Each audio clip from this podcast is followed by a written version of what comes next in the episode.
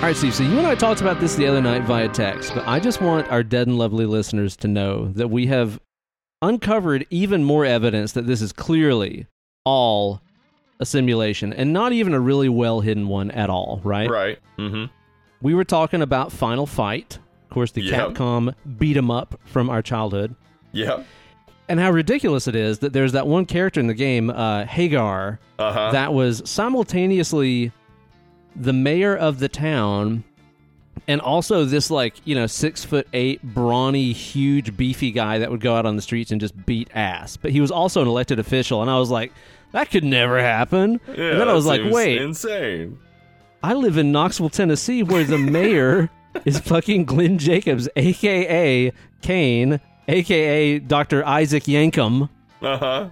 a k a. Christmas Creature. Yeah, Christmas Creature. That's a, that's a bit of a deep cut right uh-huh. there. I was like, they're not even trying to hide the fact that Knoxville is based on Final Fight. Come on. No, yeah. No, definitely it is. I mean, this is the libertarian utopia Mike Haggar had in mind. And this is the brand newest installment of Dead and Lovely, the greatest horror movie podcast. In fact, the only horror movie podcast. In fact, the only podcast. That's, That's it. true. That's one hundred percent true. I am not currently sitting here in a Jack of All Graves shirt. What's that? Never heard of it. Never heard of it. No way uh-huh. that they, they're they're cool and their podcast is good. No chance. No chance. Here with the host with the most. It's me, your good buddy, Uncle Ben. And me, Hollywood Steve. And we are here today to be talking about a movie that was drawn as a Patreon pick. Because as you guys know, if you support us on the five dollars level on our Patreon page, where you can find at, what's that, what's that U R L? What do they type into their web browser? What's it? H T T P Hang on. Slow down, slow down. Forward slash, forward slash, www mm-hmm, dot yeah. Getting it. patreon dot com forward slash Dead and Lovely. Uh, that's right. You can submit a movie that we randomly draw out of every month.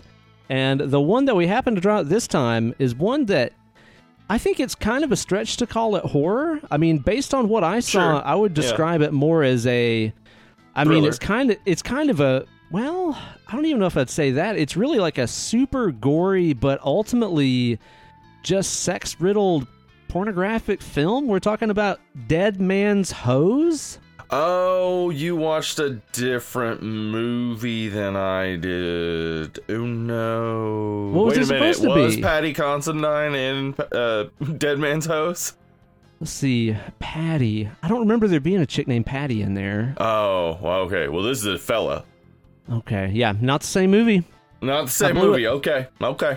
All right, well, well, you talk about, this is what we'll do. You talk okay. about that movie, and I'll talk about the movie I watched, and we'll just see if there's some parallels.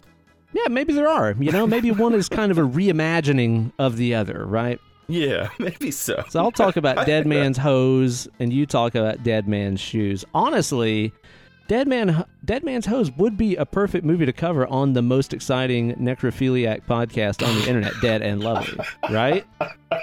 It also sounds like if uh, The Undertaker had fought Godfather in a uh, winner gets the hose match, I guess. I like this. Yes, I like where this is going. This sounds like something I would definitely watch. It sounds like something that definitely would have happened in nineties W W E. Oh, yeah, and nobody would have even batted an eye on it. Yeah, they would have been like, yes, this is appropriate. Now, I'm assuming if there are a dead man's hose, this means that there is a pimp who is an undead creature, whether that be a zombie pimp or a vampire pimp. I'm assuming it would be a vampire. Vamp- I- Pimpire. Right? That works. Vampimpire? That's a thing. Trademark yeah, Dead and Lovely. That's, yeah. I mean, we, Pimpire sounds sounds fine, but yeah, Vampimpire, that r- really rolls off the tongue.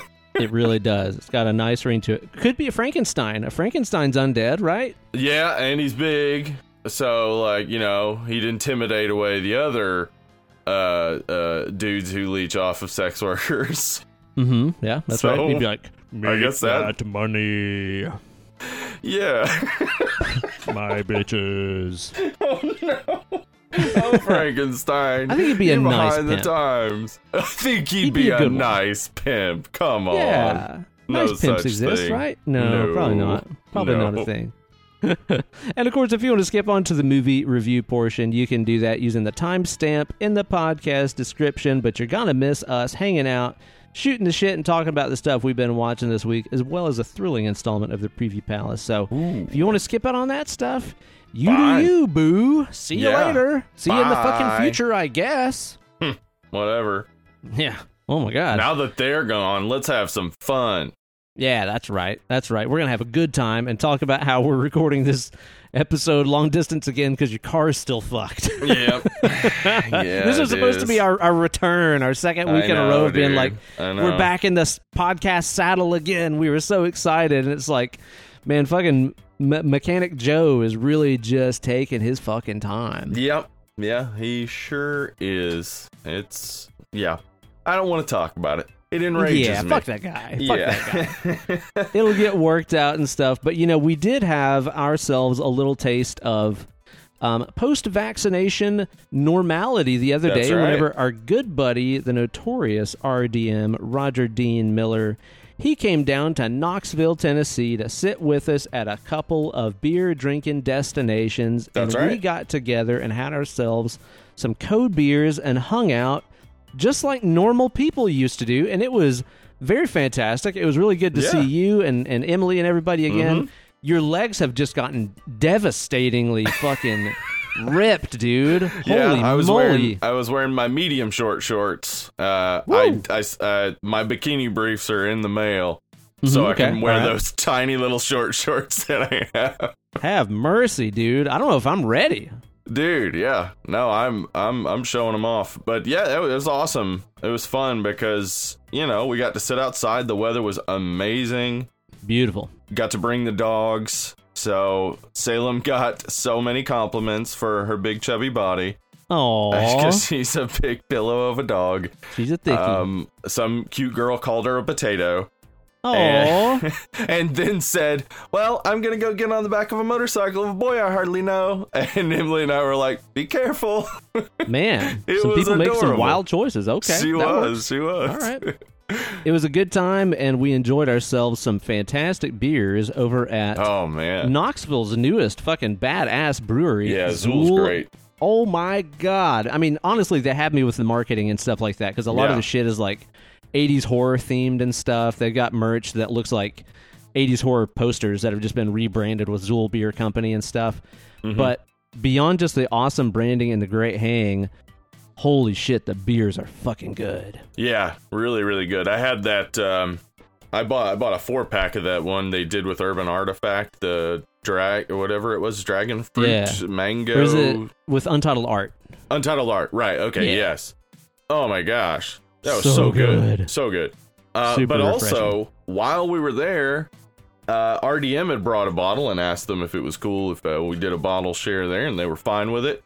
He brought a bottle of a Four Sons brew that he had been uh, letting age for several years. It was one of, of like only thirty-five hundred bottles from twenty seventeen. Just this amazing cinnamony, cherry-y, uh, all sorts of deliciousness that basically tasted like the best coffee cake you've ever had. Yes, it did. It was oh so amazing. Oh my God, dude. Well, you know what made it so good? What's that?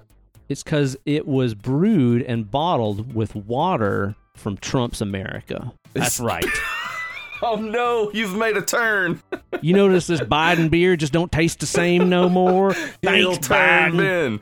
Ben. Heel turn Biden. Ben. Yeah, this is me doing my heel turn right now, dude. Ooh, I'm just eating up all the boos and jeers the crowd's giving me. I'm like, yeah, bring it on, bring it on. Sissies. Sissies, yeah. Sissies, I em. calls them. Cream yeah. puffs. I calls them cream puffs. Dude, yeah, great time hanging out with uh, with R D M and you guys, and boy, man, they had uh, an awesome food truck at Zool too. It was, uh, I think, Enjoy Latin Food is what it's called. Yeah. Mm-hmm. They have different ones all the time, but that's what that's what was there that night, man. So yeah, good. yeah. Um, I started following them on Instagram to know where they are at all times because I got to keep go. track.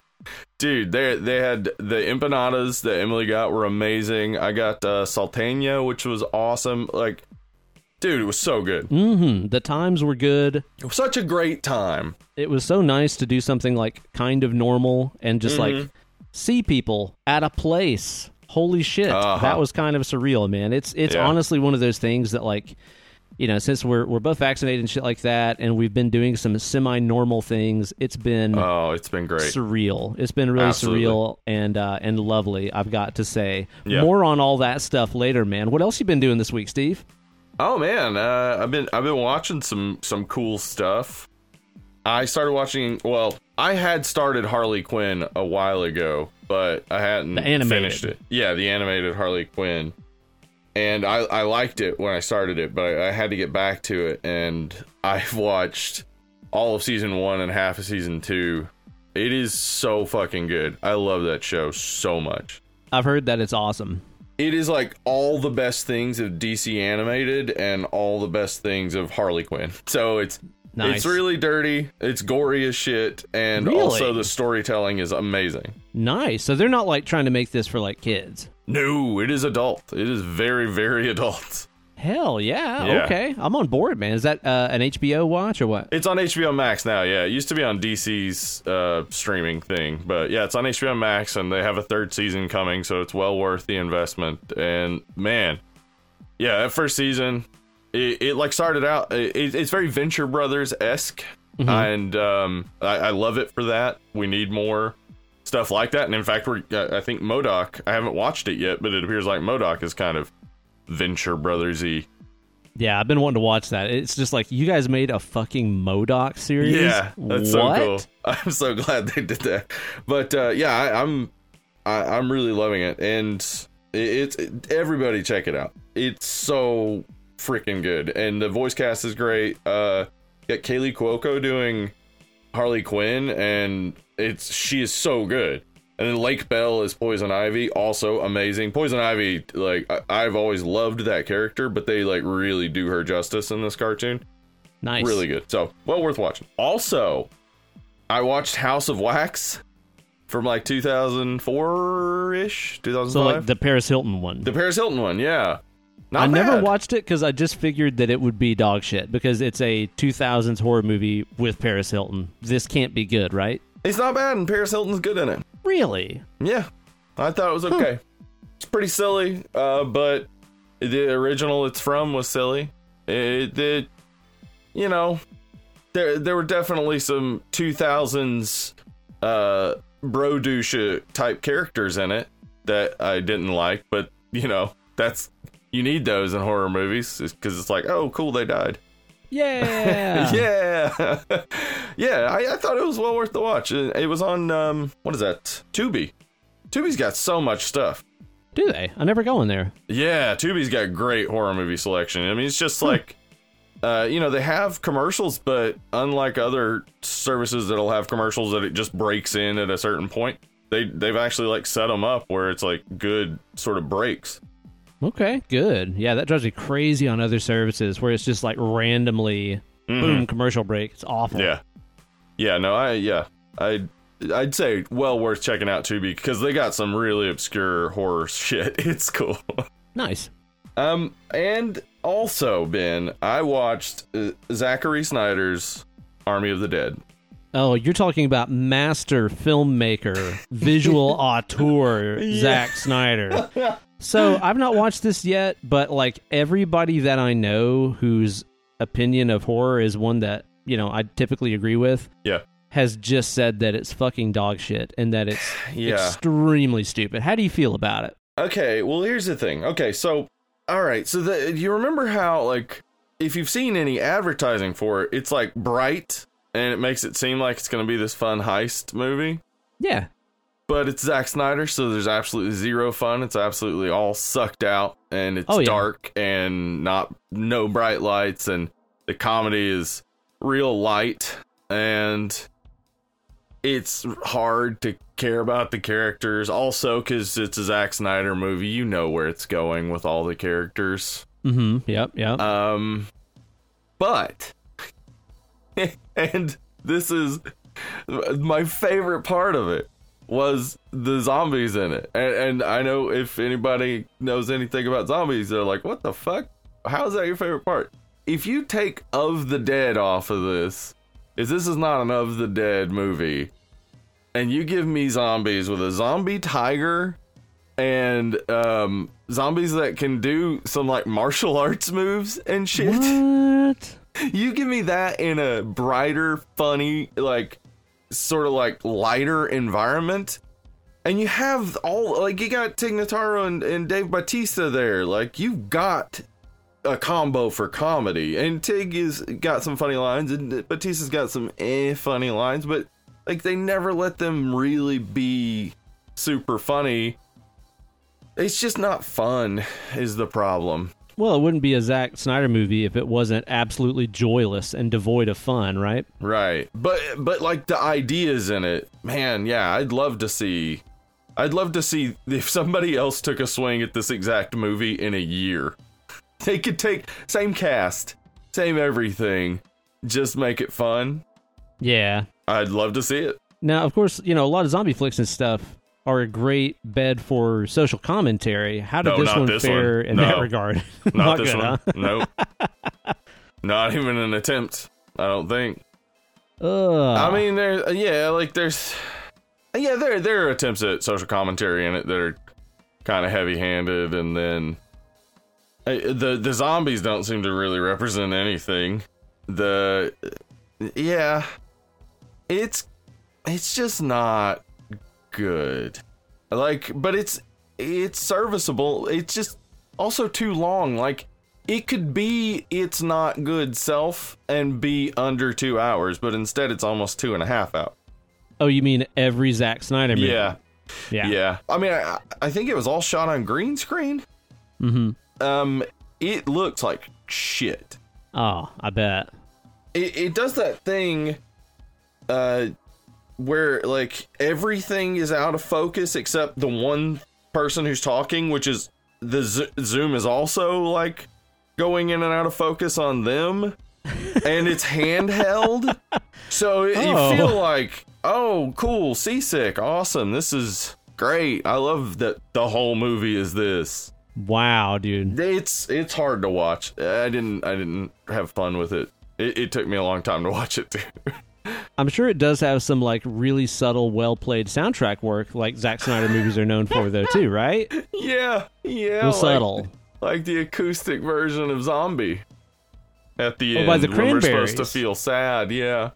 Ah, that's so smart, dude. Because the song is called Zombie. Yeah, so it's about zombies and it's acoustic, so it's sad, and we're supposed to be sad right now. See, this is how Zack Snyder's soundtracks work. He's like, yep. See, it matches what's happening in the movie, therefore it's the right song to choose. Yeah. Right? Yeah. And like when people Aquaman's around him go, like, yes. Aquaman's like, I'm going to go into the ocean, and the song's like, and the king from the ocean drank a bottle oh and threw God. it, and then took off his shirt and jumped in the ocean. It's like, he's just saying what's happening on the yeah. screen right now. Yeah.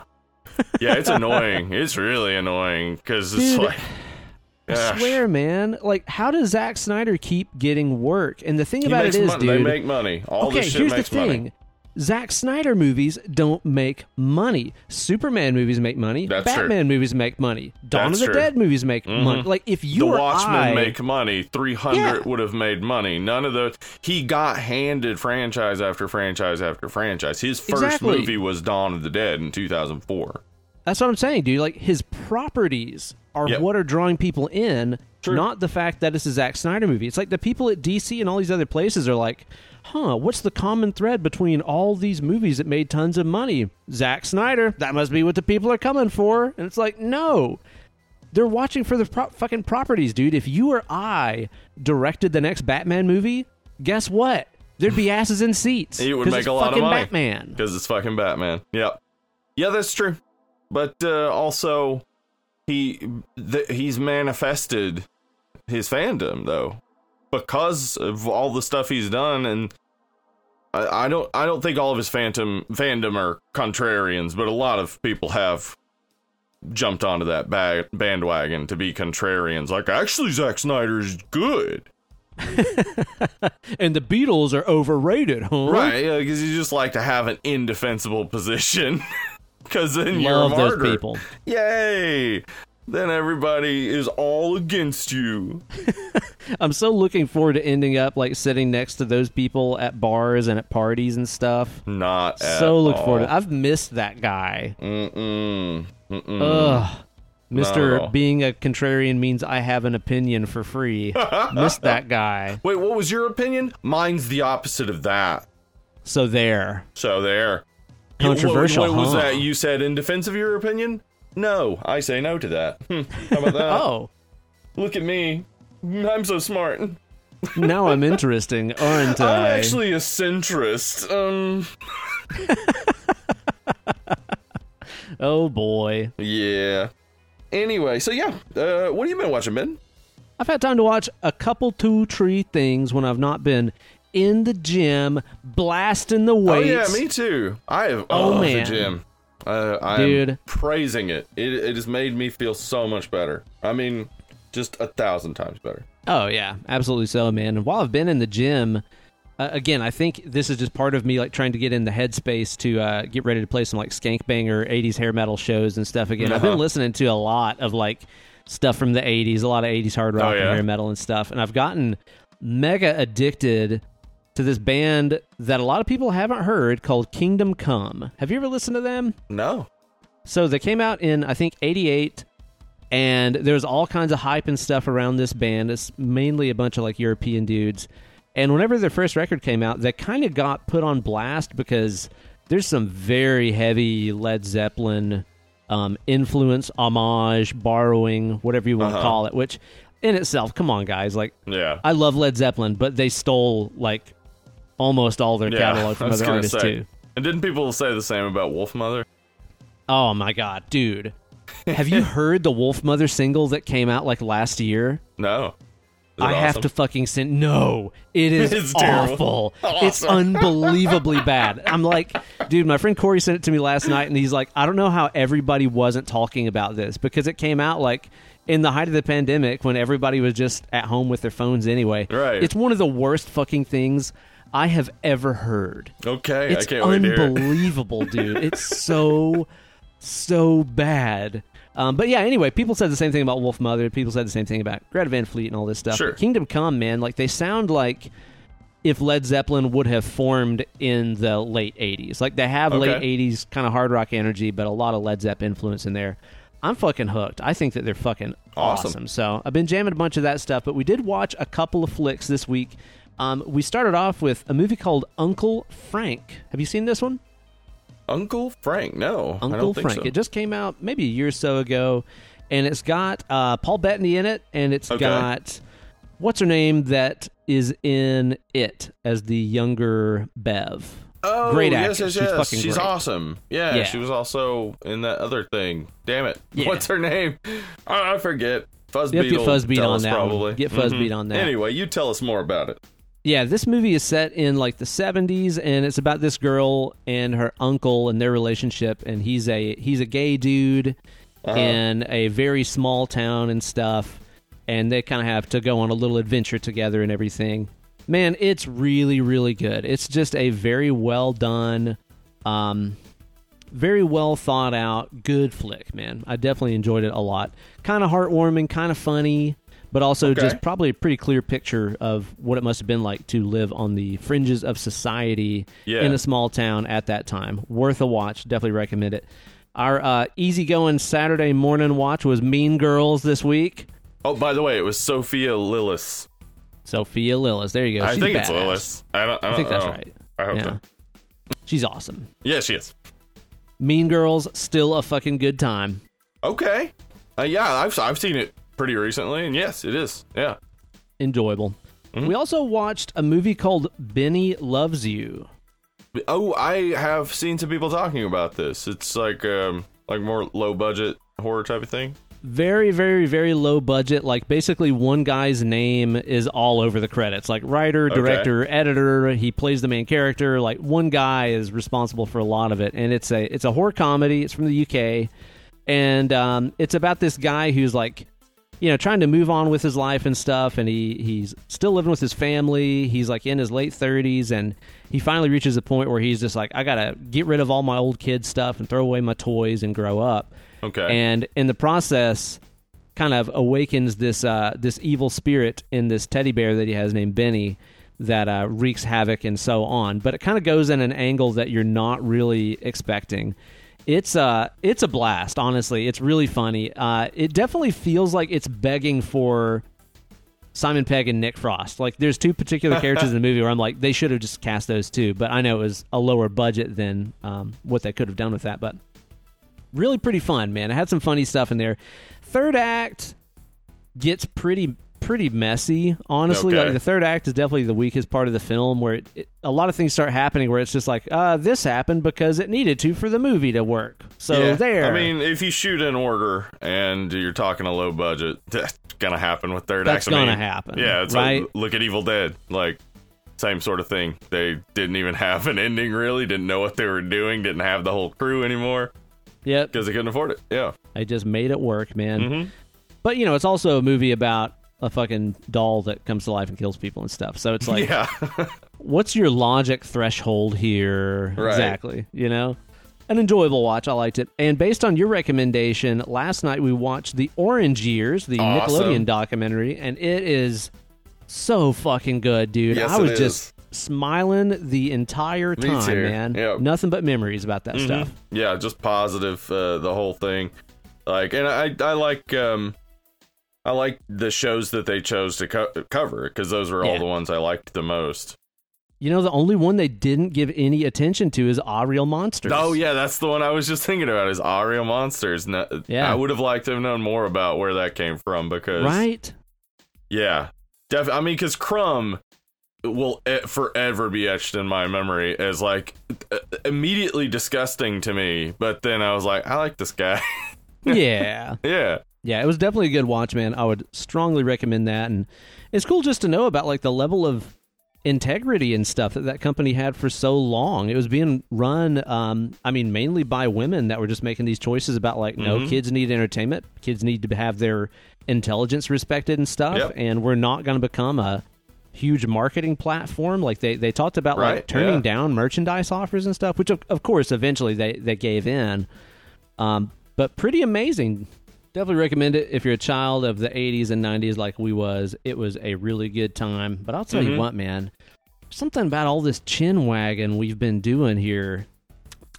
I got tumbleweeds floating around in my palate. Can you hear them? They're just, it's dusty. Sheriff, come over here. There's ne'er-do-wells are coming.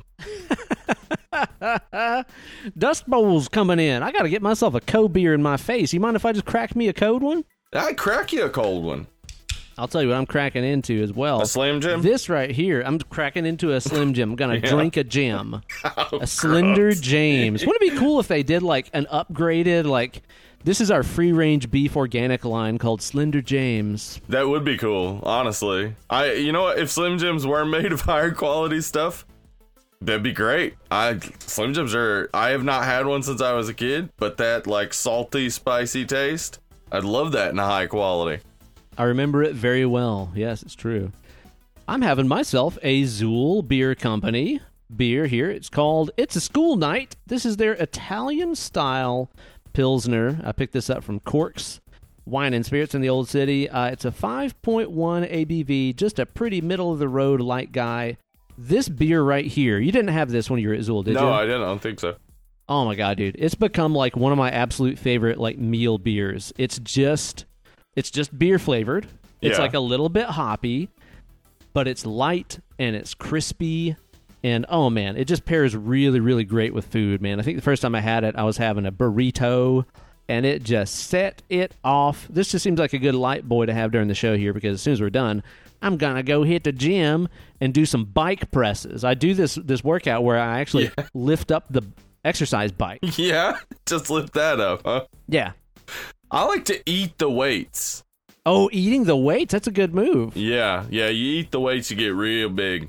Swole. Wow, that'll put on some mass, huh? Mm-hmm, yeah. I currently weigh five thousand pounds.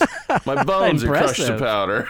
Wow, that's really impressive. I got to try that out sometime. I, I we were talking about our little Zool trip. I didn't even mention how great their I, the the one I had with the the Urban Artifact or Untitled Art, that was great. But they also had one that was made with Malbec grapes. That was so fucking amazing. Like it tasted like red wine, but Ooh. It was beer. It was amazing. Damn, I missed that one. Yeah, so good. That, Did it make Zool you start singing U B forty songs in your head? Red, red wine. That's what Man, I, I hate U B forty. I hate U B forty so That's much. That's the only song I know. What are? Do they have other songs? Nah, it's just that one. They were like, white, white wine. They should do white wine. Yeah. That's a good point. Rosé wine. They just they go through every type of wine. What if there's also a version where they get sent to jail and it's toilet wine? Well, that would be a country song, though. Yeah, turlet wine. Turlet wine. Mm, this beer, I'm telling you, I got to get you one of these things sometime when we're down here doing the show in person. It's just so fucking tasty. This is one of those beers, man. I know I've been saying stuff like this lately, but like, if you don't like this, you probably just don't like beer. Ooh, like this just okay. tastes like a good ass, a beer drinker's beer. You know? Yeah. I had. Uh, I also had the other night a Rocket Pop Sour that was suggested to me by uh, R D M because I was trying to stay low alcohol because I had to, to drive back.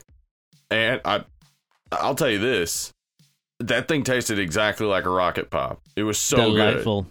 Oh, so man. Good. I love those, man. That's a really good quality popsicle rig right there. That's right. Well, you know, Steve, we had ourselves a little taste of normality. Getting together, seeing some friends, having a cold beer in the outdoors, mm-hmm. because, you know, we're kind of entering into this post-vaccination age here in the in the States, over here in the States. In the States, yeah. And it's really kind of got me thinking about our return to normality. And of course, you know, I go into this, I'm super excited. I'm like, holy shit, yeah, I get to go do all the stuff that I used to do again. Awesome, fun. And then I said, wait a minute here, Buster. I call myself Buster in my head. Okay, yeah. Mm-hmm. That's the name I gave myself, is Buster. And I said to myself, Buster, yeah. Don't you be getting too excited now. There's some things about returning to reality that I don't know if you's ready to face again, son. Okay. And I say, before we get on to the movie review, maybe we just stop in at the Preview Palace. Welcome to the Preview Palace, Ooh. Normality edition. Very good. Sounded very normal, actually. This is how I normally talk, guys. I change up my voice for the podcast. Hmm, perfectly average. Good stuff. And how about we talk about some of these things that we got to consider for better or worse that we're going to encounter as we re-enter normal reality, emerge from our quarantine cocoons, uh-huh. and become normal boy butterflies. Normal boy butterflies. That's us, the normal boy butterflies. You know, here's the thing. Because this is a movie podcast, uh-huh. I've got to mention this because this is one of the first things that I thought about, especially because, you know, um, we walked by some theaters and stuff yesterday that are actually open. You can go see a movie right now. Holy shit. It's true. And I'm very excited to do that. Don't get me wrong. Right. But after watching movies at home for over a year, two things I'm going to fucking miss. Them goddamn subtitles. Oh, yeah. And not being able to pause for a bathroom break. Yeah. Yeah, I, um, I mean, I, I, I felt this way before the pandemic, but I, I'd far prefer watching at home. You know, I get it. I, I get I get people's love of the movies because there's a very specific smell and feel, and you're out and you're about and it's fun, and I do like that. Yeah. But if I'm if I'm gonna watch a movie that I actually really really care about, that's not like a huge actiony flick. Like I, I'd love to see the M C U movies in the theater, or like a Fast and Furious movie or John Wick. Those are yeah. Those are theater bait. That's where I want to be. But if it's like a movie I really care about, like, I can't imagine if I saw The Witch in the theater. Right. Yeah, I get that. Yeah, I, I but I mean, we saw Midsummer in the theater, and I actually really liked it that way because it was so bright. That was cool. So, oh, you yeah. know, it, it always depends on the mood of the film for me, but I always do just prefer it at home because what you just said, subtitles, man. Dude, subtitles for real blow my mind. I, I used to hate them. My wife and I were talking about this last night because I, I watch everything with subtitles now, but... Me too. when we first got together, she insisted on it all the time, and I hated them because I it's all I can pay attention to on yeah, the screen. Dude, I get it, man. And I had to train myself to be able to pay attention to both, but now it's the only way I can watch stuff. Same, dude. I go to other people's houses and they're not doing subtitles and stuff, and I'm just like, God, like, what did he say? Can you rewind it? I missed what he said. And it's like, my hearing isn't that bad. Like, even though I play music and stuff for a living, like, right. I've always worn earplugs and stuff. My hearing is pretty good still. But, man, some people be hard to understand. Dude, if I was watching today's movie in the theater, yeah, I wouldn't have understood a fucking word of it. Mm, I, yeah, I would have had a lot of trouble, I think, with, with some of the, the party scenes and stuff. Oh my god, like, I have dude. no idea what they would be. I, but I watched it with subtitles, so like I, I don't know. Maybe because like you watch it with subtitles and it's like, yeah, that's what they're saying. Duh, of course. But if I had watched it without, I might have had some trouble. Yeah, for sure, man. I do wish that there was a way to like normalize subtitles, because especially too, man, dude. I mean, there's a lot of people out there that are legit hearing impaired. Whether that means your hearing is yes. less than yeah. less than average or you are deaf. Don't they? They have hearing impaired streamings or uh, like showings, don't they? At at theaters? I think so, but I don't know anything about it. Like I, I don't, don't know either. how that works. You know? Yeah, I don't either. But everybody should be able to go and enjoy a movie and understand sure. what the fuck's happening on screen. So one hundred percent. Yeah. Oh man, you know what would be cool? Maybe one day they'll come up with something like, you know how like in airplanes how they got the screens on the back of the seats. Yeah. Maybe they'll come up with something where you can have subtitles on the screen in front of you that's on the back of somebody's seat. Oh, but that would be so bright. It would be like it somebody be with bright, their phone yeah. on. Yeah. Ah, yeah, never mind. Scratch that. Won't miss that either. But yeah. Yeah. Yeah. I think it'll be, gosh, because I'm on my phone way more after the pandemic than I ever was before. So, like, I oh, guarantee yeah. it's going to be a problem at first at movie Dude, theaters. People have been no on their phones kidding. for a year. Yeah. You're probably right there, too, man. But yeah, the lack of a pause and stuff like that, too, man. Like, dude, I've totally forgotten how to like conserve liquids whenever I'm in a movie theater, where it's like, okay, oh, slow yeah. down now, slow down. Yeah, because I can just pause. Yeah, yeah, totally, right? Who cares? Yes. Uh, so Ben, we talked about it. We're excited. We're back in the gym. That's awesome. Hell That's yeah, the best. I love it, but it also does have uh, its its negatives, and one of those at, at my gym is teenagers. Ew, young people? The teens, yeah.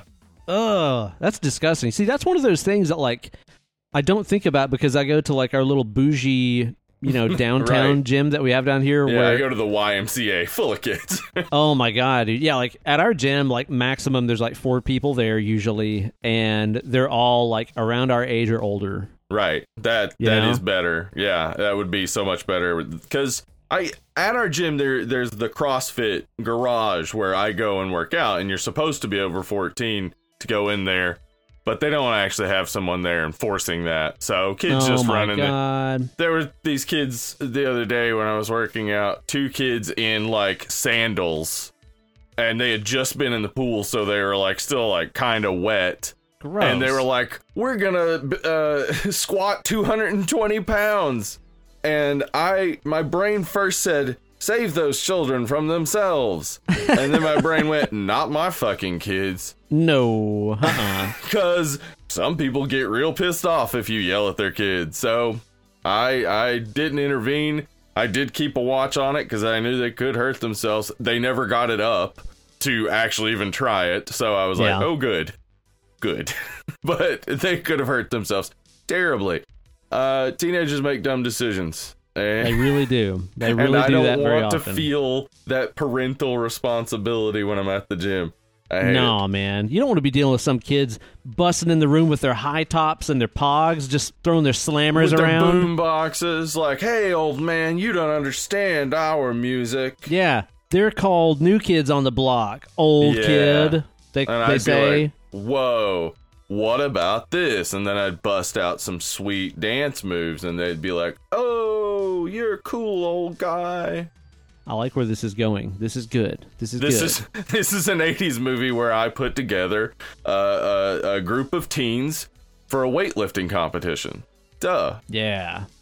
Sounds and great. And then you prove that you're cool by listening to Bruno Mars. Yeah, yes, yeah. And then we have a dance uh, uh, sing-along dance thing at the end to a Bruno Mars song, and Bruno Mars shows up. This is good. Yeah, this is good. Anybody want to buy that? We can animate it if you need to. I'll say it's worth it just to be back in the gym throwing around some heavy things. It's a good thing. Yeah, it is. It's uh, yeah, it's not really that big a deal, but yeah, there's definitely that. Uh, there's definitely that going on at my gym. What else? What else is? What else is back to normal and kind of frustrating, Ben? Man, I'll tell you this. One thing that I have done without for the past, you know, year and a half almost, that I plan on continuing to do without. The fucking handshake. Must we, must I rub my palm all over your palm just because I saw you? You don't know where I've been. I don't know where you've been. And dude, I'm telling you, people are fucking gross. I see what people do with those hands. I know where they've been, and I don't right. want them anywhere near my mitts. I keep my mitts pristine. I'll shake the shit out of a hand. Gross. Pass. I love it.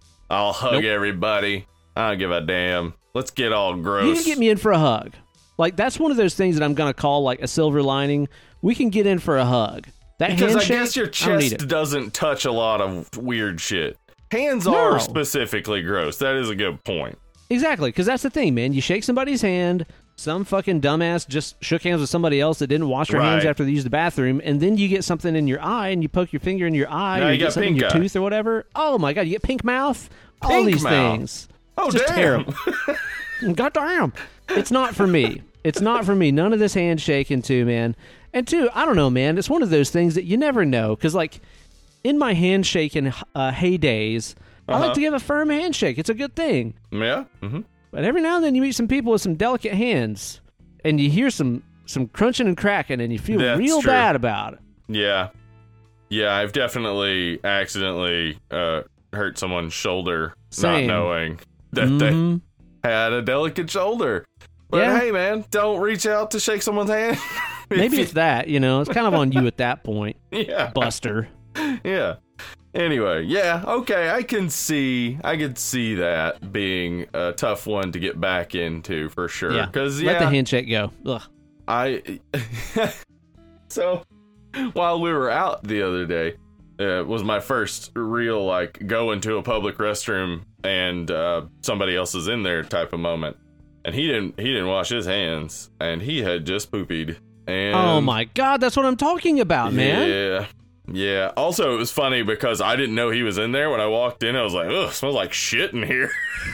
And he was in the stall shitting, so he heard me. Oh boy, that was fun. Awkwardness. I didn't miss that. I didn't miss right? human awkwardness. But yeah. it's also it it makes for funny stories for sure.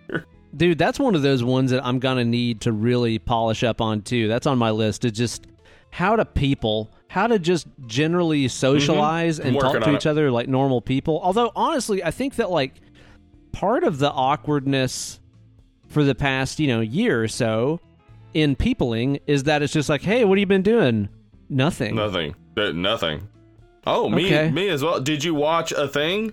Yeah, I watched it too. I know. Yeah. I saw it on Facebook because you talked about it already. I already know your opinion about it, so there's kind of no point of right. having this conversation. Yeah. Like, that's been our lives, and yep. it's just like, God, this is this is tough to do. But, you know, hopefully with everybody uh, getting vaccinated and getting out and doing some things and stuff like that, we'll actually have some things to talk about again, and it'll make peopling easier, I think. Yeah, I think so. I, I, I truly hope so. And, I, I mean, we're still... low on those vaccine numbers in a lot of states, including our own. Ugh, I know, man. I think we're at like thirty-six percent. Yeah. It's, it's pathetic, man. It's like, it dude, pathetic. It's there if you want it. Fucking go get it. So we're we're still gonna be seeing hospitalizations and stuff. It's oh, yeah. just that we we're safer. Um, yeah, it's unfortunate, but uh, it it is nice if you if you are vaccinated, you have vaccinated friends, hang out. We it it's wonderful. Yes, it's a good what thing, man. I didn't miss though about being outside, Ben, was cigarette smoke. Ew, gross! All these smokies yeah. out in public. Why they got to yeah. be smoking at us, man? I don't, I don't know. I, it was one of those things that like I just kept smelling it all night, and it was um, it, I I wish I could escape it. Yeah, I wish it was I know, like an man. option to escape it, to just not have to deal with it. I understand people have their freedoms to do whatever they want. That's of course. up to you. Totally I up just to you. wish I could get away from it.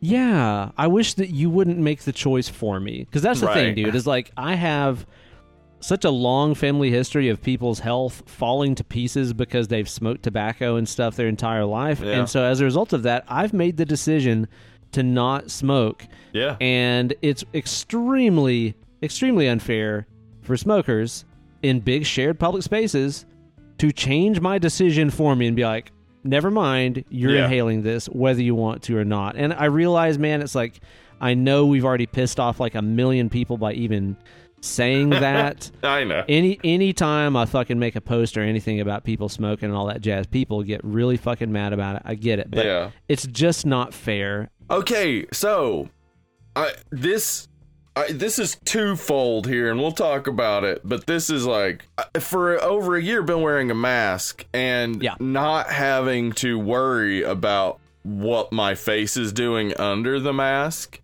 True, yeah. And now, in public, one may hear another's very shitty opinion. And my face is not used to hiding disdain. Ah, I see. Yeah, yeah. And it became apparent uh, when a person was telling me that uh, the police told them not to give homeless people money. Uh, that um, my face was saying, oh, what the fuck? Fuck you. yeah. Um, I couldn't hide it at all, yep. and, and it was apparent sh- that that person noticed, and um, I, I got to work on that. I get that entirely. It's like it's really hard to like hide those emotions when you're used to just like getting them out because nobody can see your face anyway. Yep. So who yep. cares, you know? See, mm-hmm. like I kind of have the off the opposite problem of that, where okay, I've kind of like trained myself over the past year of like mask wearing that whenever I conversate with people, because I know they can't see the bottom part of my face, right, my eyes do a lot of the heavy lifting. I work them eyebrows nah, and yeah. eyes and stuff mm-hmm. to tell people how I'm feeling about like, what they're hey, saying. What's up? I'm yeah, nice. Like, oh, good, bad. Yeah. Oh, I'm mm-hmm. sad. Like whatever. It's like the eyes are doing all the work, and I think that like whenever I start going out without a mask on and seeing people and hanging out with people, I'm gonna be looking like. Like, remember whenever they, they took all the, like, old stage actors and put them in silent movies, but their expressions were, like, way too big because they were used to acting on a stage? Yeah. I think that's what I'm going to look like. Right. Old Crazy Eyes Eller, they'll call me. They'll call him Crazy Eyes Eller. Yeah, I... There's also, like, the issue of the mask, because, like, here in Knox County, they've basically released all restrictions, so it's up to each individual business. Mm-hmm. Uh, so I, I would just wear a mask, obviously, going into any store. Yeah. But then, uh, say last night, I was walking in a particular grocery store, and only two of the employees were wearing masks. Yeah. Uh, which render, I mean, it renders the masks useless. like, yeah. Like, the mask then is just a sign of, like, I, I respect everyone else here. Basically. Yeah, I'm trying to give a shit. Yeah, so I'm wearing the mask and, I, and I'm like, well, who who is this for in the end? Like, what? Where are we gonna get with this? Because like, it's gonna keep spreading. People aren't getting the vaccine. They're also not wearing the masks. Uh, that's it's gonna continue to spread. That's just going to happen. Yeah.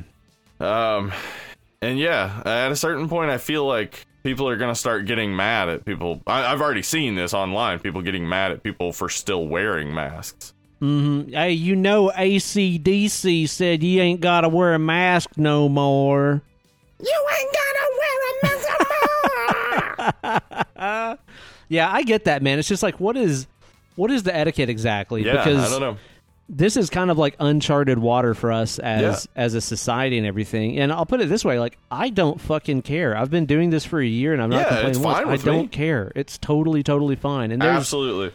There's some businesses in town that are still just like, nope, no mask, no service. Like, yeah. we have them in uh-huh. here for free if you want them or whatever. Our liquor store is like that. Yeah. That's why we go to them. Yeah, exactly. And that's totally fine. And dude, like, if I'm at a big public grocery store or something like that, you know, even if they don't have a mask mandate or anything, I still do it because, yeah. dude, I mean, there are some people out there that due to allergic reactions and stuff like that, maybe they can't have the vaccine. Yeah. Like, maybe they want to get it and they we still can't have because to they have an allergy. Vulnerable people. That's what I'm saying. And it's totally fine. It's not a big deal to me at all. They still have to fucking grocery shop. Yeah. And But if, if it's I'm just there, three of us wearing a mask and the rest yeah. of the store not, what's the point? It's yeah, like, how's it working exactly? It's just so defeating to be walking around in a mask and knowing, like, wow, I, th- uh, these people just don't care. They don't yeah. care. Right, if right, right. these other people get sick. Yeah, I know, man. It's tricky. It's one of those... You know, things that we've just not really figured out yet, but we're going to have to. But that yeah. kind of brings to mind one thing that I'm definitely not looking forward to that I have sidestepped so well for the past year or so. Fucking getting sick. Yeah. Yeah, I'm, right? I'm, I'm right now having like shit. sinus issues, you know, because uh, it's it's uh, it's everything's in bloom right now. Uh, and I'm outside way more than I was Same. last spring. Dude, I know, like, as soon as we got back from our, our little beach vacation and our, our vaccines were fully active and stuff, it was like, all right, let's go out, let's get out, let's be outside, let's see some people, blah, blah, blah. And I got the same, like, allergy beat down. Yep. Like, they've been having, like, air quality alerts and shit in Knoxville and stuff lately. And, man, like, I just got destroyed. My fucking allergies are going crazy. I'm still kind of congested and stuff right now. And that kind of reminded me of, like, how much it fucking sucks to be sick. Yes, it's the worst. So, again, reasons to keep wearing the masks. Let's just, right? you know, if we're going out in public trying to show off our face, trying to get laid or whatever, okay, I, I get you need that face out. But, like, in regular life, like...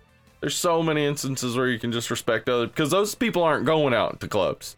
The people who need to be wearing masks, if they are, I mean, that's at a certain point, it's on you.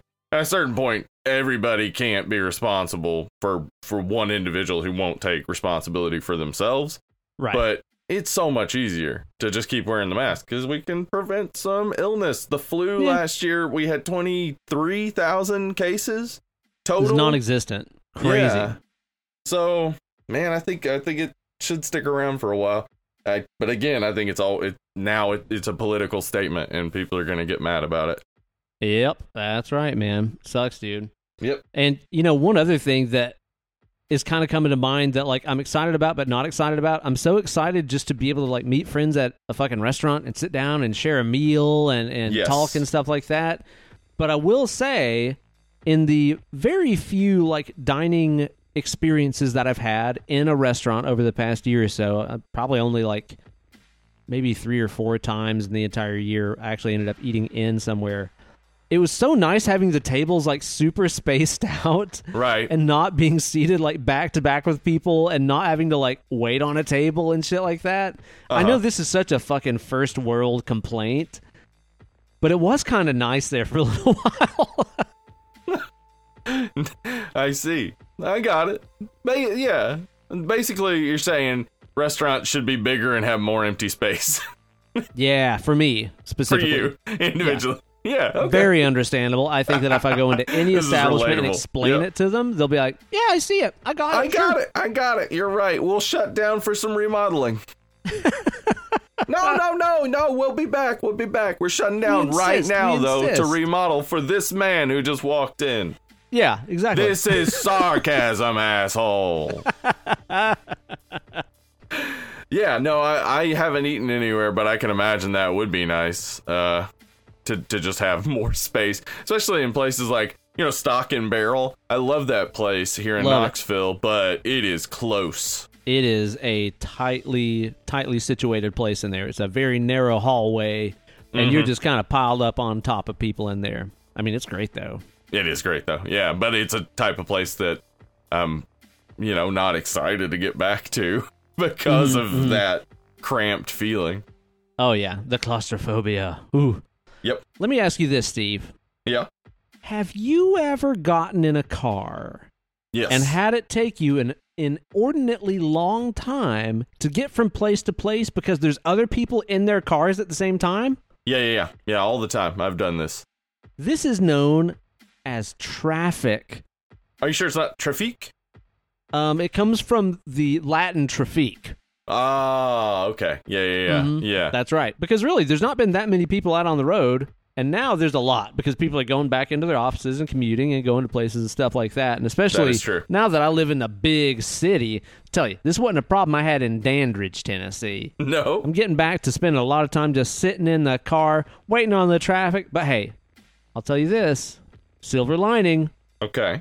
Give me some time to catch up on all those podcasts and stuff. I have been a very bad podcast listener for the past year because I think a lot of people have. Right? And isn't it and, amazing? And I'm that, like, mad you, about it. I'm punishing you right now. Yeah. You sit yeah. in the corner. You you go think about what you've done. Yeah, it's it's not fun. I didn't miss that. I really yeah. wish we had public transportation solutions so there were fewer cars on the road. That would make a lot of sense. It seems yes, like a it pretty would. solid idea, in my mm-hmm. opinion. But in the meantime, I'll enjoy catching up on all my favorite shows. Of course, a lot of podcasts took, you know, a lot of the year off because they couldn't do distance or they couldn't yeah. be in the room with each other and stuff like that, understandably. But um, there us, are though. a handful of podcasts. Yeah, we've, we we've fucking kept it real, man. Mm-hmm. And it's also amazing, too, that, you know, in a time period where a lot of people weren't listening to podcasts, like our reach and our group and stuff, our little community that we built has still grown, like, tremendously. That's fucking awesome. Great. It has been awesome, man. I... Uh, that is one thing we were talking about on the Friday Night Screaming Chat, which we do every Friday night, where we watch a movie, usually a bad movie on YouTube, unless The Last Drive-In is going on Shudder when we watch The Last Drive-In, and we just chat on Discord. The Friday Night Screaming Chat's not going anywhere because we were doing it for years before. So yeah. if you're worried about that, don't worry. Nothing bad is ever going to happen. You're welcome. All are welcome. All are welcome. Yes, indeed. So that's about it for us. I, I want to know what your all's aspects of society you are excited or not excited about returning to. So let us know about those over on the Facebook group where we're always having ourselves a good chat, sharing a funny meme, and eating hot chip. Yeah, we do that. We eat hot chip. We lie. That's yeah. us. Mm-hmm. Exactly. Exactly. So let us know about that over on the Facebook group. But now it is time to get into the meat. We're going to sink our teeth into that meat. You got to get that meat of the podcast. Eat that meat. Eat that meat. Get those Dead and games. Lovely. Eat that meat. That's a shirt. That's a, definitely a shirt right there. Yes, it is. Right? Definitely. Eat that meat. Yeah. Because we're here today to talk about Dead Man's Shoes, which is a movie what came out of the U K around... Oh, wasn't it about a two thousand four, wasn't it? It it was. It was. It was, um, in fact, in October of two thousand four. And um, let me tell you, Ben, I didn't know anything about this movie. I Oh, me neither. I've only heard about it from people in the Facebook group. And uh, there was a lot of, like, rants and raves about it. So I, yeah, I was, was excited to watch it. But... this was in the bowl for a long time. Uh, Luka Mokliak had, had put it in the bowl, and I was kind of like, well, I'll, I'll wait until we actually get to doing that to, to watch it. And boy, I really, really, really like this movie. I'll tell you this. If I went into a coffee shop and there was a drink on the menu called a Luka Mokliak, I'm fucking ordering it. That sounds like a delicious coffee. Yeah. Ooh, that sounds delicious. It comes out, it's just a, a glass of milk.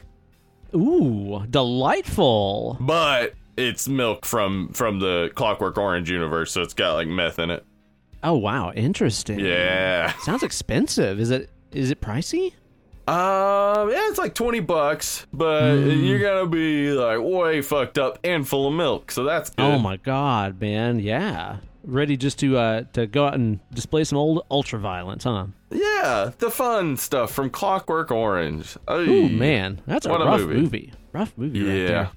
Yeah, this is one that has been in the bowl for a while, and I've heard people on our group and stuff mention this movie very many times. And when we announced it, there was a lot of people being like, "Oh fuck yeah, I'm so excited for you guys to do this movie." I uh, I went into it completely blind.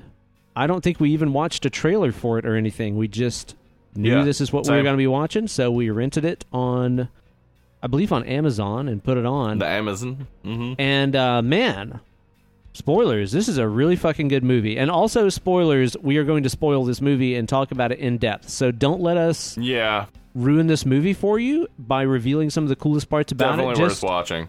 Yeah, definitely worth watching, um, especially if you like movies like Taxi Driver, Sure. Uh, mm-hmm. What are some other like parallels you would kind of compare this to? I don't know. It's kind of a revenge movie in a lot of yeah, ways, but it, it doesn't feel like a revenge movie. It's it's got, you know, elements of slasher, I would say, but yeah, it's uh, also exploitation-ish. Uh, also, some black comedy. We'll talk about all this, but it, yeah. it's it's unique in, in a lot of ways, though. I think you're right, though, on Taxi Driver, similar to that. Yeah, yeah. but it, it's it's um. You don't want it spoiled for you, I don't think. No, and you do want to watch this movie. Yes, it's, and it's it, very, very good. Yeah, but you you want to have subtitles as well, though. Yes, you'll want to watch this with those subtitles on blast, man. And it's not exactly a horror movie. No. I mean, again, there's there's elements of it that are kind of horror-ish, but it's like there's not a monster. You're not going to yeah. be like scared watching this. There is a lot of intensity. There is a and, monster. Like, yeah, kind of, yeah. He, he even calls himself that. Yeah, true, true. But, Man uh, is the greatest monster. I, I, well, and also he does supernatural things, um, like things that slashers can do, basically, like appear in places where he shouldn't be. Mm-hmm. He's a bit Jason-y, yet he? He's got some Jason-y qualities to him. So, like, I, I think there's an argument for this having horror elements, but it, yeah, I wouldn't fit it. I wouldn't fit it into the horror genre. It's just got a little spot of Voorhees, doesn't it? it's, just, it's just the you're just doing the same accent. You're not even close to their accent. No, it's the same. It's the same accent. Oh, okay, gotcha. Yeah, I'm nailing it. I know. Yeah, yeah. It's it's again kind of a crime revenge movie with some horror elements to it. It's it's fringe horror, I would call it. It's on the fringe of horror. It's on the fringe. It is. And it's, it's, um, yeah, I mean, uh, as we said, uh, spoilers past this point. Yeah. It's, it's also got the supernatural element of Anthony, uh, who is the, the brother of Richard. Richard, Patty Considine, Anthony is Toby Kebbell, and, uh, he, Anthony is mentally challenged, and he is dead. He had, he, we see him talking to Richard throughout, but we also see flashbacks of Uh, these guys that Richard is after mistreating Anthony, and slowly it's revealed that they f- like filled him full of L S D and then like fake hung him and then left him alone in a place he was scared to be, and then he hung himself. Yeah, yeah. Like the the movie has this supernatural element going, but you can also say like actually, you know, because he says in his like final speech, like he hears his voice in his head, like yeah. so it's maybe just more of a representation of what's going on in Richard's head and less of an actual like physical manifestation. But for the audience watching, it's a physical manifestation. Yeah, that's what I was gonna say. Is like, is is Anthony in this movie a a ghost that only Richard can see, or is mm-hmm. Anthony?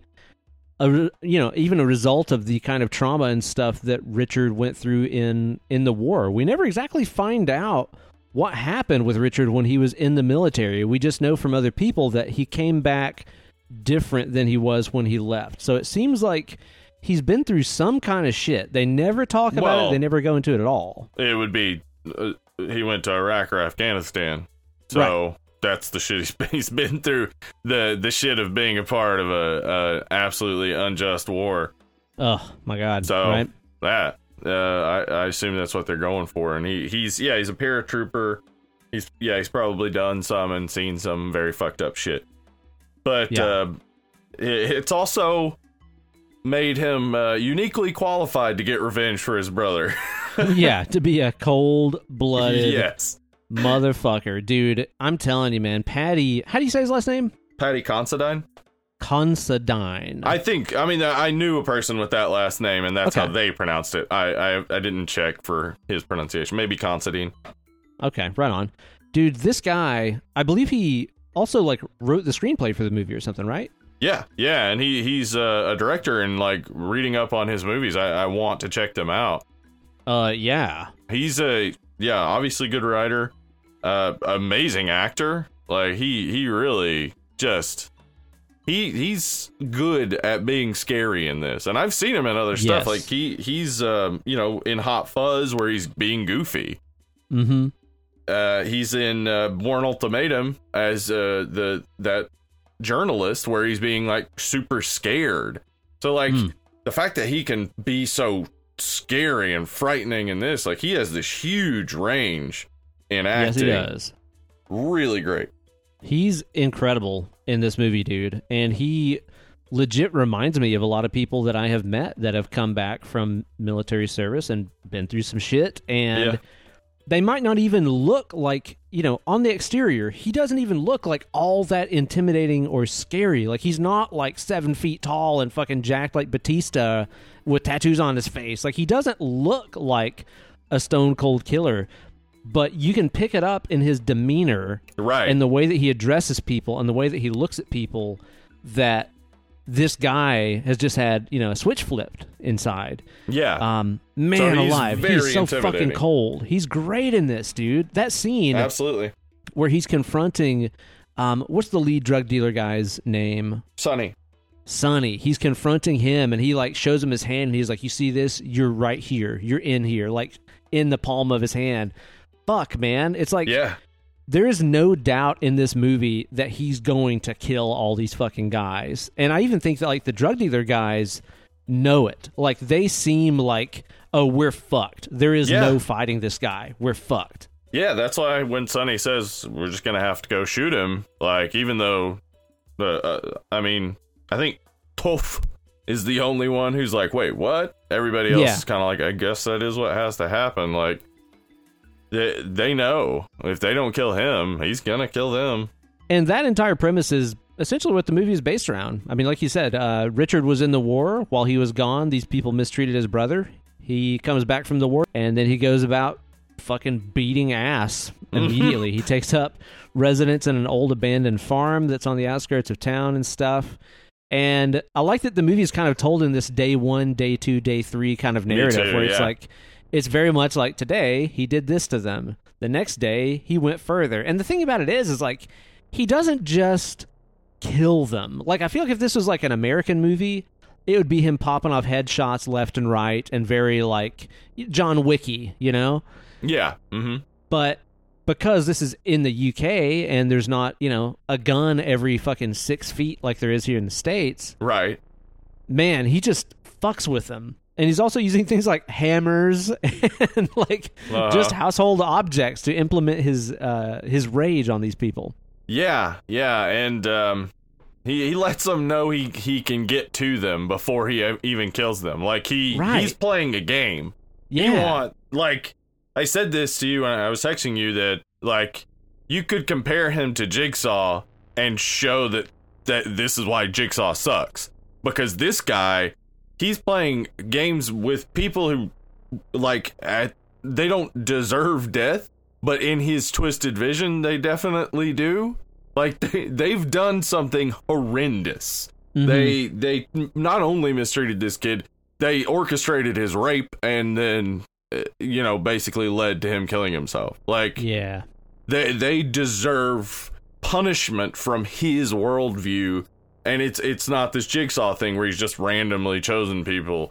Uh, and also the way that y- you can find your way into his head. You can find your way into seeing the way he sees it. Even if you disagree, even if you think like, no, you shouldn't do this. This is not correct. You can see his emotion, see his connection, see how he's been warped and feel for him in a way yeah. that... And you don't actually really feel for the people being kill, killed at all. Mm-hmm. Yeah, it goes out of its way to show you just what a bunch of fucking pieces of shit these guys are. Yeah, they... Well, they, they definitely, like... They don't care about anyone. They fully mistreated Anthony for no reason. Like, they... I, you could see how Sonny is, like, the ringleader, but they're all going along along with it, and that's kind of what the movie... hinges on yeah is is the the Mark character, who even though he it feels bad about it, doesn't want it to happen. He doesn't do anything. Right, dude. That that Mark character kind of surprised me too, because this is one of those rare cases of like introducing a new character in the third act and it actually works. Yeah, works really well. Because we see him in the flashbacks, like, sort of. Yeah, he's never It'll the focal him, point. Yeah, but he's never the focal point until we learn about him. And then we start seeing what he did in those flashbacks, which is nothing. Which yeah. is, like, each of the people get punished for what they did, basically. For the full participation in it, you get death. For being a coward, you have to live with what you've done. And mm-hmm. further have to live with, you've now murdered me. Like, yeah, right. That, that final, like, because it, it, it, it is some genius writing, I think, that, like, the arc is there. Because in the beginning, he's talking in his head, I guess, to Anthony about how God will forgive these people uh, once he's killed them. Yeah. So basically, like, he won't, he, he can't live with it. Yeah. Yeah. So like, basically, powerful he, opening. Yeah, he's he's delivering the judgment, and they'll get their retribution. And in the end, he is confessing all his sins to Mark, and then taking his supposed retribution from his worldview. Like he's now he's confessed his sins, and now made Mark kill him, and now he's no longer this monster, and he can go to heaven, hopefully. Like. Right, yeah. Yeah, it's just a well-done arc for a character who is bad. He's a bad guy. Yeah, and that speaks a lot for just the message of accountability, which I think is something that I, I've never really seen explored in a in a revenge-type flick. Because typically right. in revenge movies, everybody that's getting revenged is a horrible person that has done horrible things and directly right. contributed to whatever is causing the person to enact revenge on them. Whereas this guy was just kind of like there, and he didn't stop anything. He didn't say no. I mean, he's yeah. essentially he's essentially the cops that stood there while George Floyd was getting fucking tortured on the street exactly. and killed. You, you know, you, you could do something at any time, but you didn't. It's, but you didn't. Yeah, it's full cowardice. Yeah. Yeah, exactly, man. And it shows you that, like, you know, I, I think it's an interesting punishment that he decided to enact on Mark. He didn't just kill him. He made him live the rest of his life with the fact that he killed Richard yeah. because he didn't do anything to keep Anthony from getting killed. And that might cost him everything. I mean, we're shown that Mark is like a family guy. He's got kids and stuff. Uh-huh. This might cost him absolutely everything, all because even though he wasn't the one that gave Anthony drugs or any of the other terrible stuff that happened to him, he still let it happen. And that's something that I think a lot of people don't understand. And I remember being in those situations, you know, like when you're a kid, whenever your friends are doing something that you know is fucked up, uh-huh. and maybe even you're not participating, but you're still not leaving and you're still not stopping it, you're still guilty. Like, you're still taking part in it by not stopping it. Yeah, and it's, I mean, like, th- we also see there's one other person there. That is the... the- woman who unfortunately is a part of one of the only times I think I've ever seen a double rape scene, right? Where they like force her to have sex with Anthony. Both people being involved are being raped. Yeah, Ugh. that was yeah. just a grody, a grody scene. It didn't feel very exploitive. Like it didn't feel like it was just like now's the time to show off a hot lady during this nasty rape scene. Like it felt like nobody wants to do this. This is bad. Yeah. You know, and, it didn't feel exploitive is how I'd say it. Right. And and she doesn't receive punishment. Like, she is being coerced. She is being forced. She, unlike Mark, isn't just standing by entirely. She is being coerced by uh, drugs, uh, by Sonny being abusive toward her, et cetera. Like, she's not being actively involved in this and then gets out after they've made this happen, mm-hmm. uh, and before they, you know, fill him full of L S D and lead him to kill himself. Like, it, it it's interesting. His his sense of like right and wrong and retribution. It's it's it's established. It's like really clear. Uh, you know, it's warped. It's uh, it's a bad way to live life, but it. It's there throughout the story. We get drawn into his worldview and begin to sympathize with him. Yeah, very much. And then you see Mark and you see his family and you sympathize with them. And it's like, oh no, what is, how does this go? Like, right. Yeah, the ending is just, I don't, like, the way I, I thought of it is it's it's beautifully bleak. Like, it is, it is bleak, but it's not like a Snyder movie type of bleak.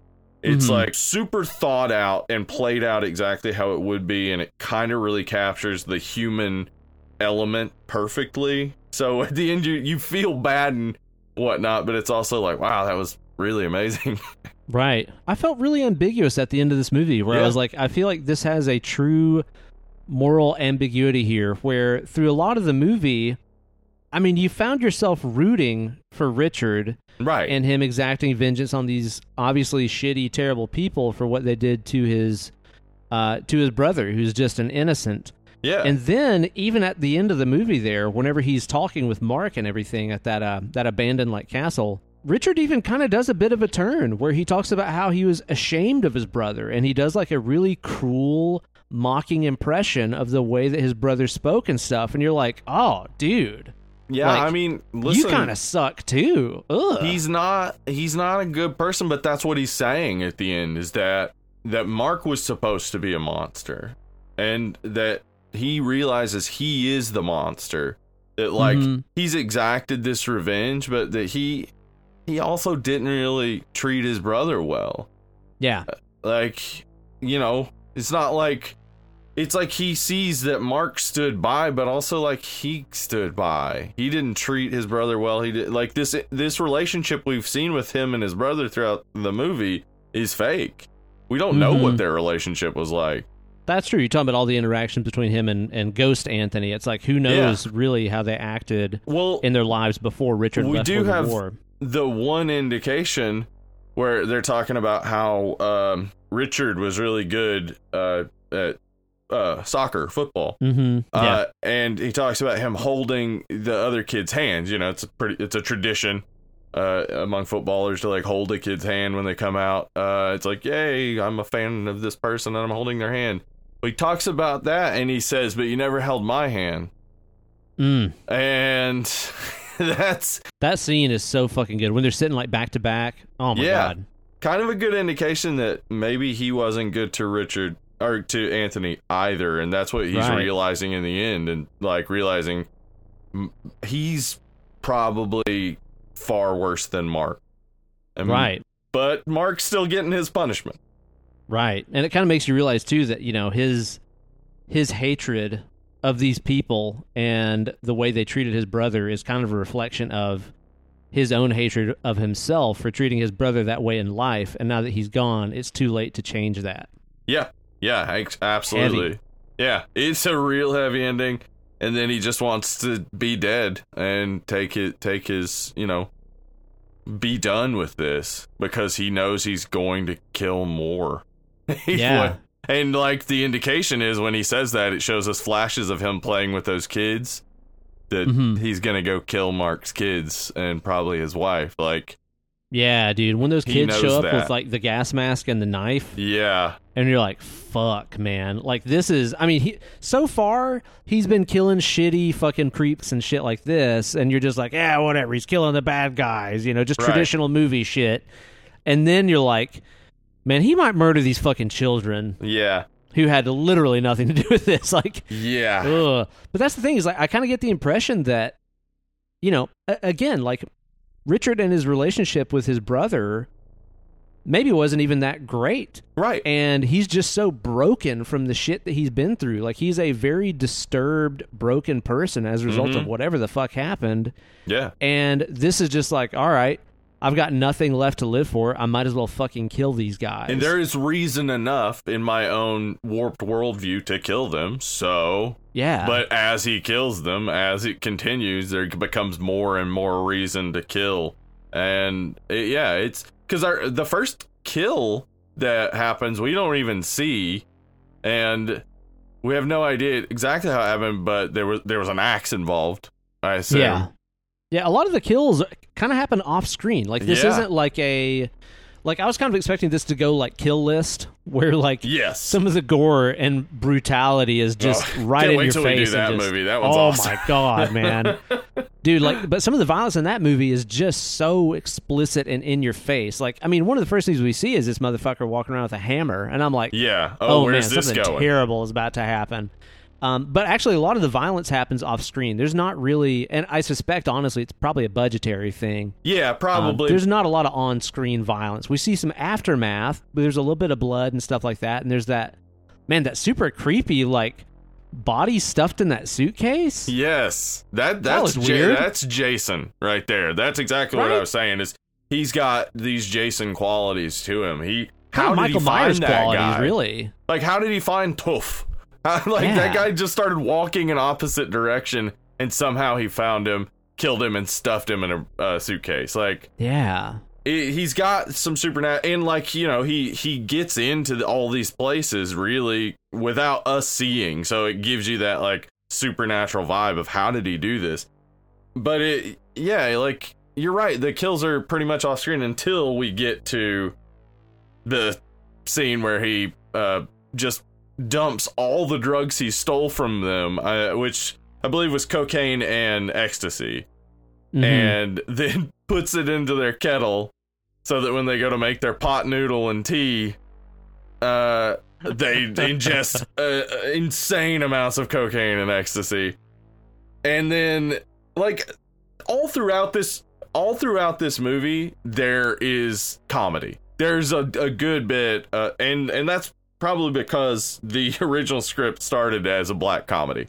Um, but there's just, like, comedic elements. Like, the fact that they drive around that little Citroen uh, two C V that's, like, oh my tiny. God, dude. And there's, like, five of the big men in this tiny little car. Like, yeah, looking not scary at all. And this thing, dude, it's like it's like rolling around those those turns and stuff and just swaying like crazy. Like, yeah, it's like a fucking clown car. And, and I it's feel got like, like a, a little face on the front.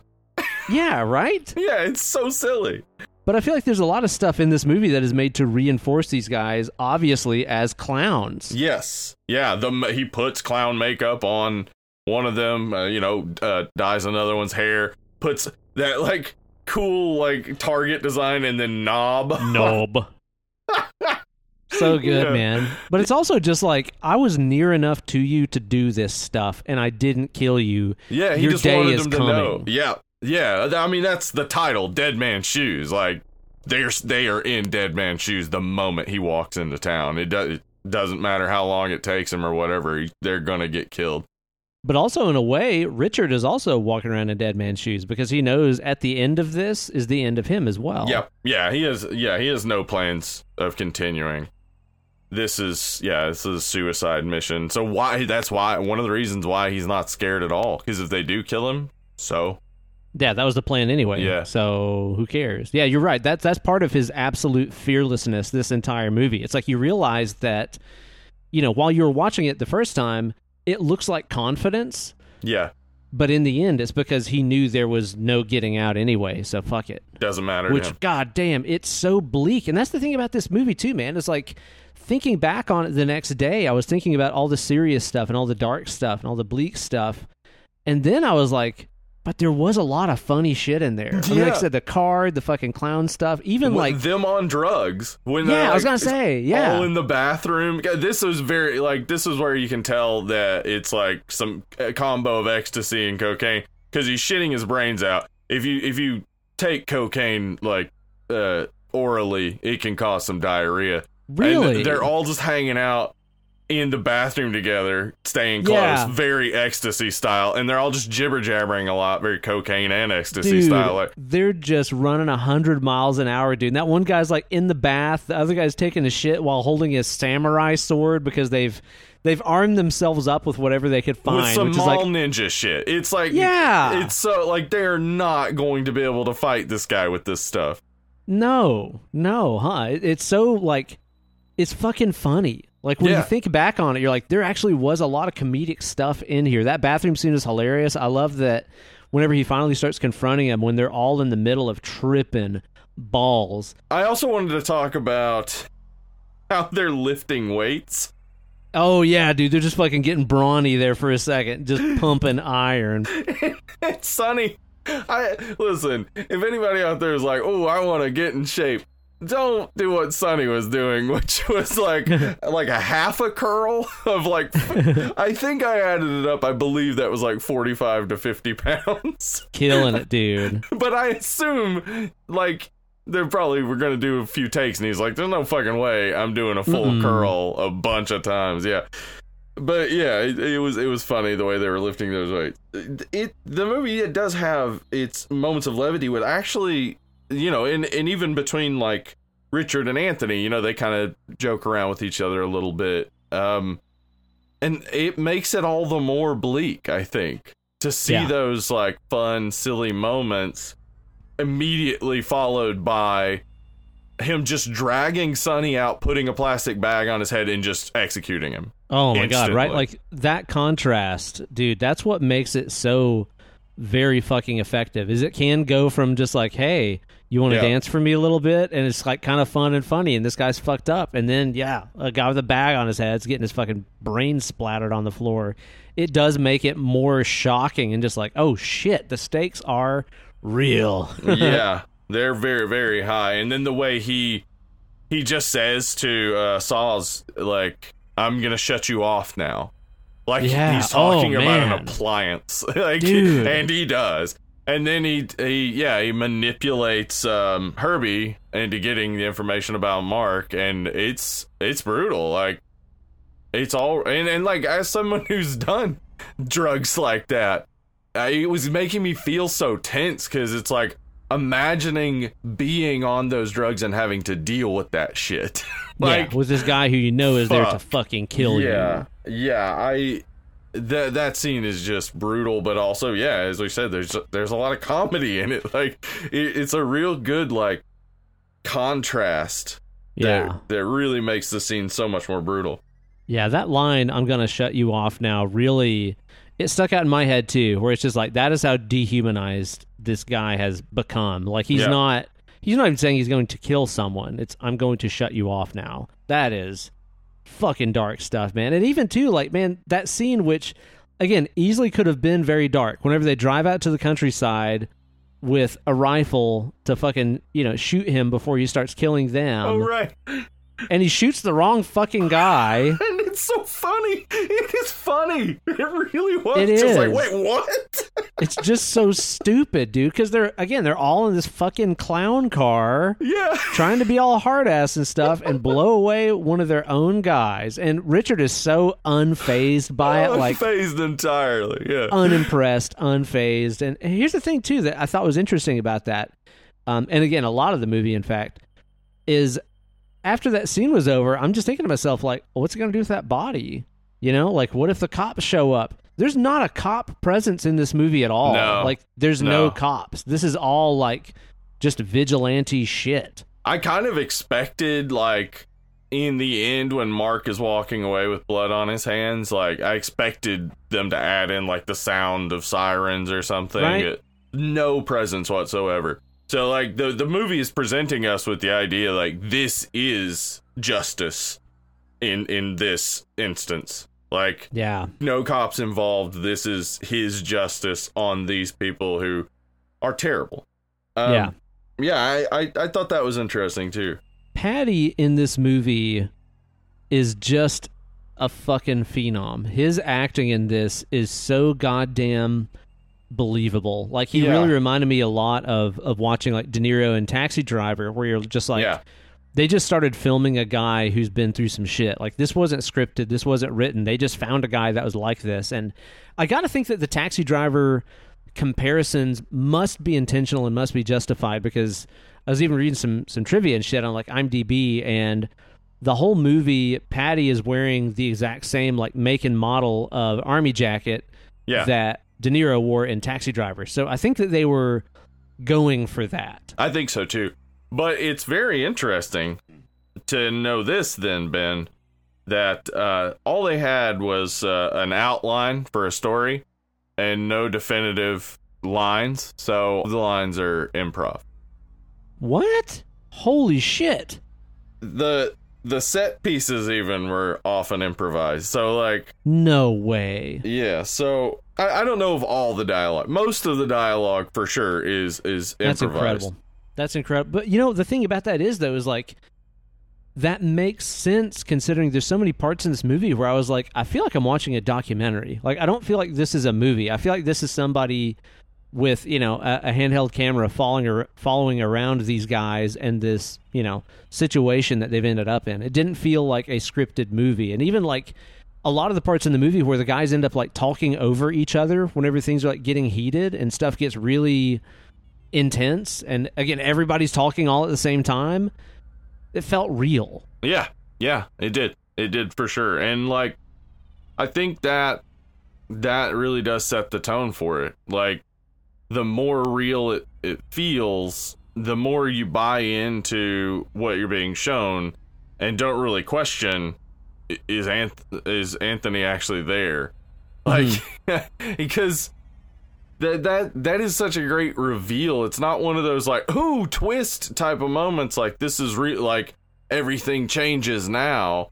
Nothing changes by that reveal, right? Except yeah, yeah, yeah. our understanding of the person who who is killing all these people. We now right. see like he's even further, like deeper in this sort of psychosis, perhaps. Mm. Yeah, that's a different kind of twist. Like, it's not like Sixth Sense where it's just like, oh, this changes everything that I've seen in the movie so far. It's like, no, whether Anthony was still there or not, Richard would still be fucking mowing all these people yeah. down. Yeah, it doesn't change anything. It just changes our perspective of, of of the killer.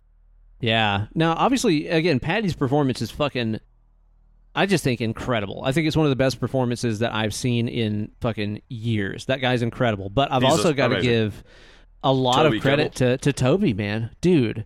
Like, here's the thing, man. And, and, you know, again, this is obviously a very sensitive topic. And I will also very openly say I'm extremely uneducated in all of it. But I feel like, from my perspective, I feel like this is, I feel like this is a very sensitive, sympathetic portrayal of somebody who was born differently abled. Like, I don't feel like this is an exploitive, like, let's make fun of this person. Right. Let's show that. Even though that is not... what's happening in the movie. Right. The bad guys are doing it. Yeah. yeah. That's why you need a super sensitive portrayal, because if you were doing some uh, insane, over the top caricature, It, yeah, simple just, Jack. You yeah, know? Like, nobody would buy into it. And it's it's crazy because Toby Kebbell basically was brought on just a couple days before they shot, because the original person who was going to play the role felt like they couldn't do it right. They felt like they wow. couldn't portray it well. And he, he was brought in, and I think he nails it. Like, I think he, he portrays, like, I, I would say it's like... They're, maybe they're going for autism, not really positive what they're trying mm. to show here, but that that's also kind of not the point. The point is that, like, he the Mark kind of plays it off like they just saw him as a little bit slow, like that he was he wasn't uh he didn't have some sort of condition, he just wasn't a very smart guy, or he was easily pushed around or whatever. Yeah. Um, I think in the flashbacks, that's Mark obviously trying to, like, cover up for his own guilt. Right. Because it, it's clear, like, he he is overly trusting of them, and they're exploiting that. They're, He's just an innocent, man. He just, he wants to be around people that say that they're his friends and stuff. Exactly. And he's just an innocent person. Yep. one hundred percent. And, uh, yeah, I think Toby Kebbell's fucking... His portrayal is, is so good and, and, like, really draws subtle. You in, and very subtle. And, yeah, I, I think that's awesome. Very interesting to find out that Patty Considine has been diagnosed with Asperger's. Really? Yeah. So, Patty Considine, um, you know, is is dealing with autism himself, and, and seeing this portrayal in this movie that he's written, I, I think he probably could have some insight there, and maybe that helps.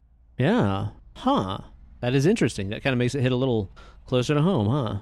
Yeah, I think so. And all the other guys are great, too, man. Like, yeah, that's fucking, what I was going to say. Uh, Everybody's the drug dealer guys, it, it's just so real feeling. And, uh, again, like, I don't really know this dude, but I guess the guy playing uh, Sonny, I think, is a... former boxer, is that right?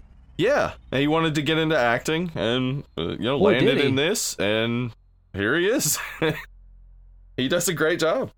Everybody's portrayals are just so believable. Like, everything in this movie to me is just very fucking believable. Like, that's yeah, the best that's way exactly that I kind of sum it up. Way to put it. it. It feels like you're watching tr- crimes like yeah. happening in front of you to people that are very real. Yeah, that somehow invited a film crew to be there for everything that was happening between yeah. them. But at the same time, it's shot very well. Like, this mm-hmm. isn't like, yeah, you know, great. fucking Blair Witch Project or something where it's like, it looks like shit and that's the purpose. Like, no. This is shot very well, and I think showcases the countryside and stuff around that area very well. It's it's like this very gray, very bleak uh, kind of uh, part of the country that they're in, and it suits the tone of the movie, I think, very, very, very well. I think it's shot very nicely. Yeah, I think so, too. I think it looks great. I love the shots where he's just walking through like fields and stuff to yeah, get wherever totally. he goes. That those reminded me of Rambo, especially once you know that uh, that Anthony's not there. It's just like this uh, this veteran of a war who's been fucked up by the war, uh, getting his revenge and traveling through the, you know, in this case fields instead of the forest. But it it very much had that feel to it too. And I I think, man, this movie. This is the third movie in a row from the Patreon picks that mm-hmm. I didn't really know what to expect going into it and have been blown away. We did Lake right? Mungo, we did Return oh to God. Horror High, and now we've done Dead Man's Shoes. Like, yeah, these movies are blowing me away. Yeah, y'all got some damn good taste and stuff, because we sit down and we're like, what movies do we want to do next? And we're like, uh, what's the next Pinhead we ain't done yet? Yeah, that's pretty much it.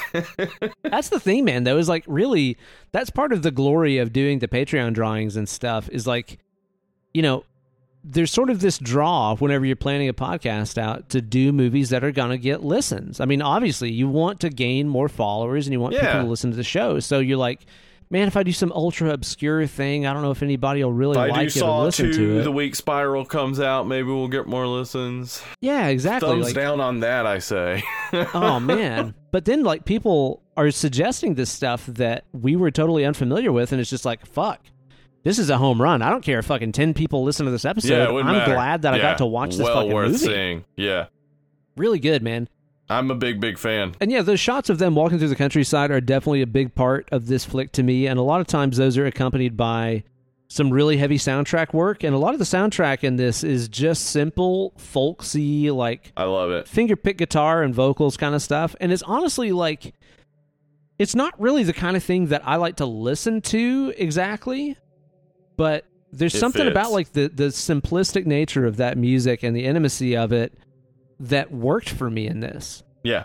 Yeah, I, I was a big fan of the music throughout. I thought it just really, like, set the tone for each moment in a way that, like, even though, like, you know, it's not, again, as we said about Snyder, it's not revealing everything. Uh, you do, there's that one song where they're talking about, uh, you know, having blood on your hands and being a murderer and stuff. And that, like, it seems like somebody might be able to say, like, oh, that that's just pointing out what's that's going on, but it seems so, like, appropriate in the moment. I know, right? Because it's, it's not weird. over the top, because it's kind of real simple. Mm-hmm. Yeah, really, really well played, I think, in that regard.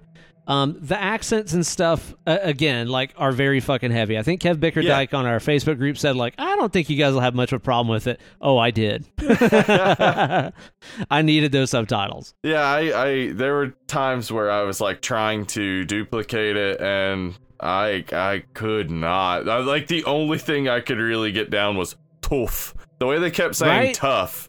I was like, I, I just, it, it was, the thing is, though, that I like it. I like the sound of it. I want yeah. to be able to duplicate it, but my stupid brain keeps going to Cockney English. Yeah, totally. That's the accent, dude.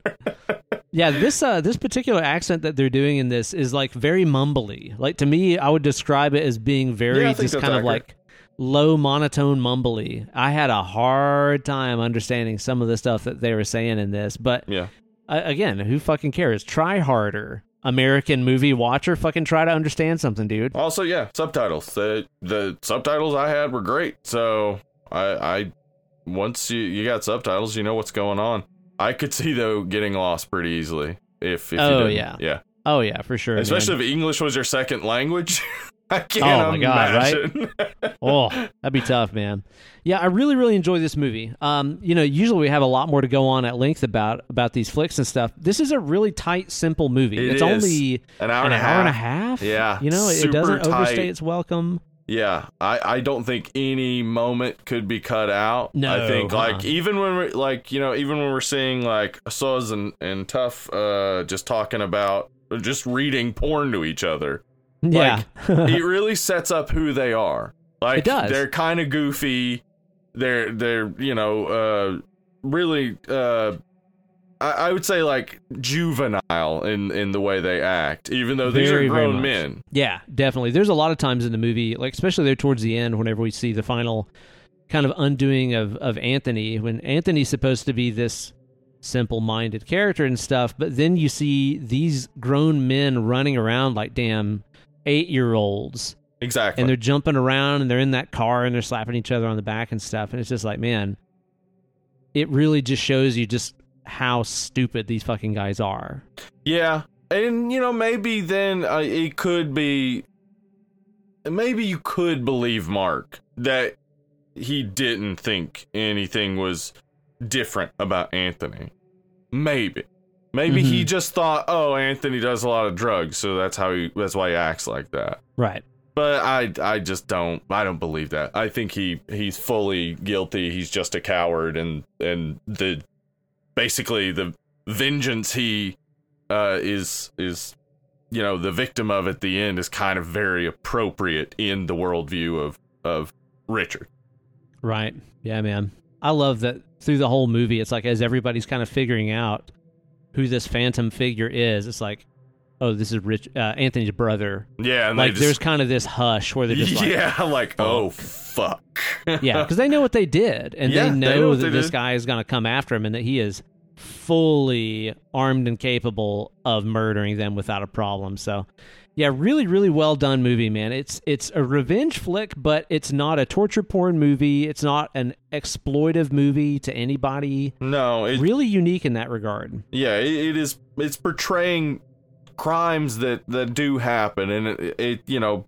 If you've ever read much on true crime, you know that a lot of victims of crimes uh, sometimes will be people with mental disabilities and things, and it's it's doubly disgusting to read. It's like when you read about a crime against a child, it's just like, yeah. what? This is a person How who was hurting yeah. no one. Like, why? Mm-hmm. Why? So yeah. it's real easy to buy into Richard. It's real easy to be like, okay, yeah, they, yeah, that's cool. That's cool. You're gonna, you're gonna uh, stuff a guy in a suitcase. All right. All right, dude. Really good flick. I'll watch this again for sure. Um, oh yeah. I, I, know, I mean, man. I won't rush to it because it is dark, yeah. but yeah, very. It's not dark in that I feel gross at the end. I feel morally ambiguous, but it's also, con- as I said, it's got that bleak beauty to it at the end. Mm-hmm. Definitely so, man. You gonna slap a number rating on this bad boy? Yeah, I, I mean, uh, you know, it's, um, as we said, it. I, I, I don't even know how, how to say anything negative about this. There's, there's like, you know, no moment I would say is needs to be cut. Every moment feels very real. It's going for exactly this feeling and nailing it. Everybody, you know, the actors are, are really like... They they come across as very specific characters, and to know that most of, you know, the dialogue is is improvised. Amazing. That's amazing to me. Um, yeah, I, I don't have any negatives. Is it is it ridiculous to call it a ten? And when I've only seen it a, a few times, and only just no. now, because like I don't see anything wrong with this movie. Like no, I, I get I, it. I. It's, uh, I mean, as we said, it's not a horror movie. You know, this is kind of a, a stretch as a horror movie, but we stretch all the time here. It's it's sure. not really a big deal. So, yeah, I, th- I think this is kind of a, a perfect exploitation thriller type of movie. So I, I give it a ten. I guess my man. ratings totally don't mean it. anything anyway. Dude, this is one of those ones that just has such a unique tone. And it does. Even though the tone of it was much different from this flick, I think the last time I was this like kind of surprised by the feel of a movie was when we watched Ravenous. Oh, and yeah. And mm-hmm. I don't know why I'm I'm connecting those two movies in my head, because they're not similar. They both have really dark comedy all. to them. Yeah, right. But they're really like also extremely just dark. Yeah. And I think also, too, it's just like where my expectation was versus what I got was kind of a similar similar reaction to me, you know, where yeah.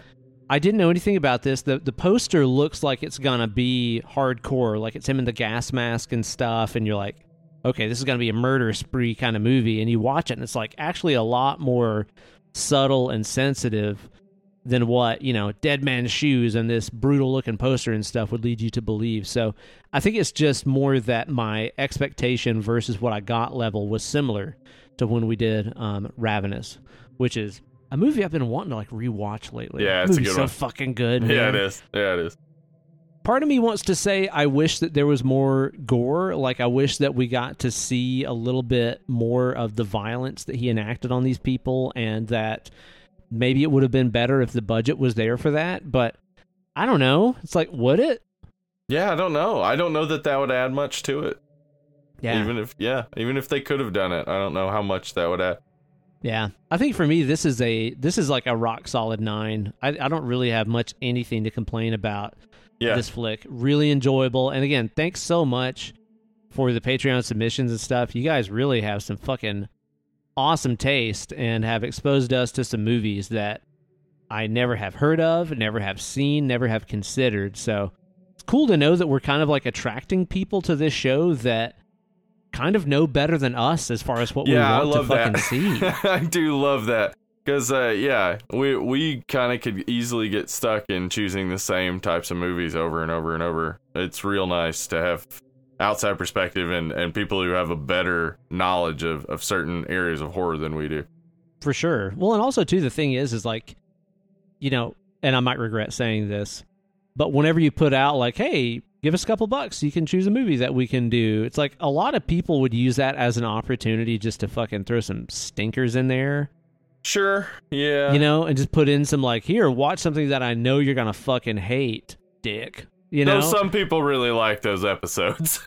Oh, we dude. just absolutely hate it.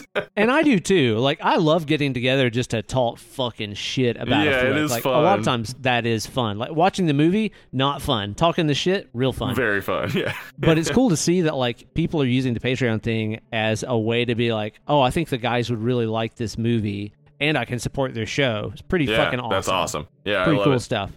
So if you want to join up that Patreon community, head on over to that Patreon page. Patreon.com forward slash dead and lovely. Head on over there. Become a subscriber on any level. You get access to uh, T V Test Pilots, which is our uh, pod, uh, Patreon exclusive podcast where we recommend shows to each other. We watch the first episode of the show, and then we talk about it. And the person who hasn't seen it decides if they are going to keep watching it. We just uh, did Raised by Wolves.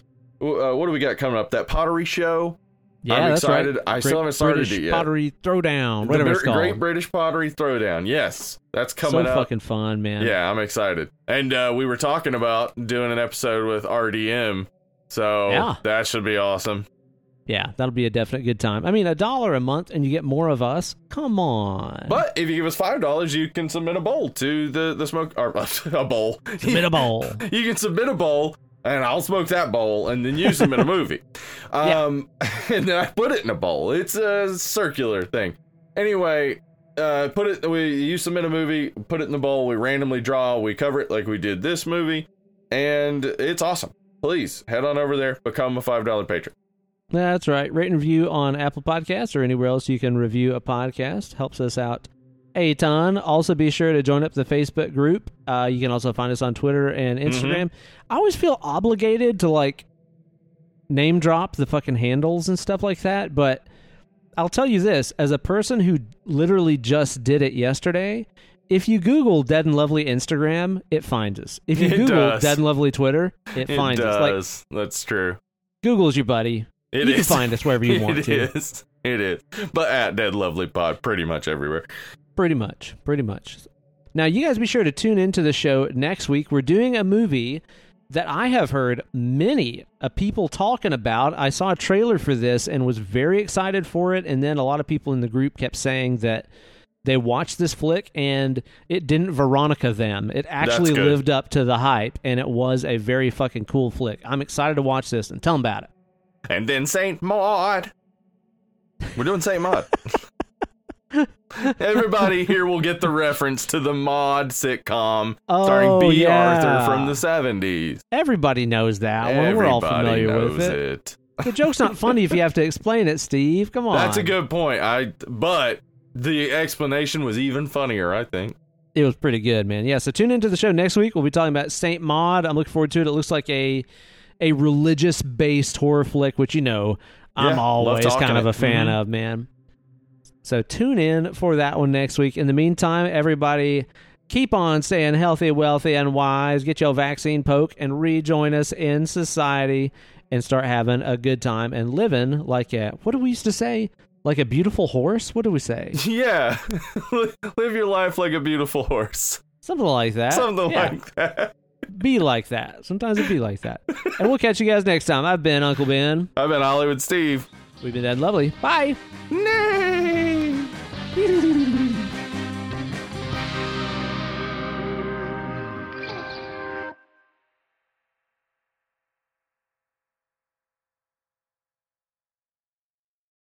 So I don't exactly know what was in the air in Tennessee the other night. I sent you that great video last Saturday of that like really shitty street brawl happening out on the streets, like in front of where we live, right? Yeah, yeah. How good was that fight on a scale of great to that fight scene from the first Fast and the Furious? Oh boy, yeah. Yeah, pretty much below that for sure.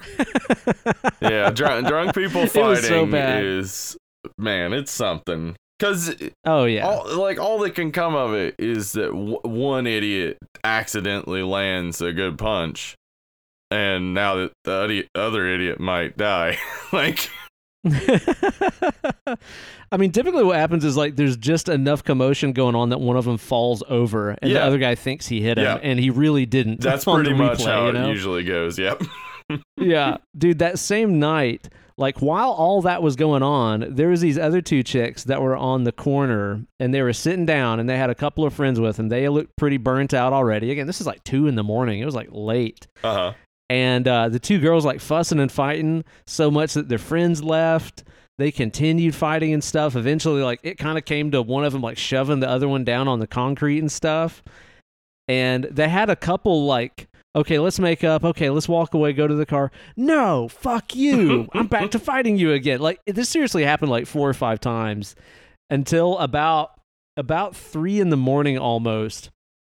I was just watching this, dude. I was I was hooked. I was in the drama. I had to figure out what was going on. Um, the one chick, you know, screams at the other chick, "I don't want to be your fucking maid of honor anymore." It's like, dude, this has gone south. Oh, damn. Fast. Shit got real.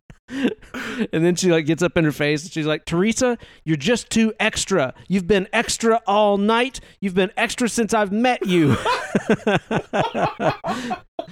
When being extra goes too far. Poor Teresa. Terextra is more like Terextra. It. Yeah. Yeah, that's pretty good. I would have said extra if Teresa. I was there and was mad at Teresa as well.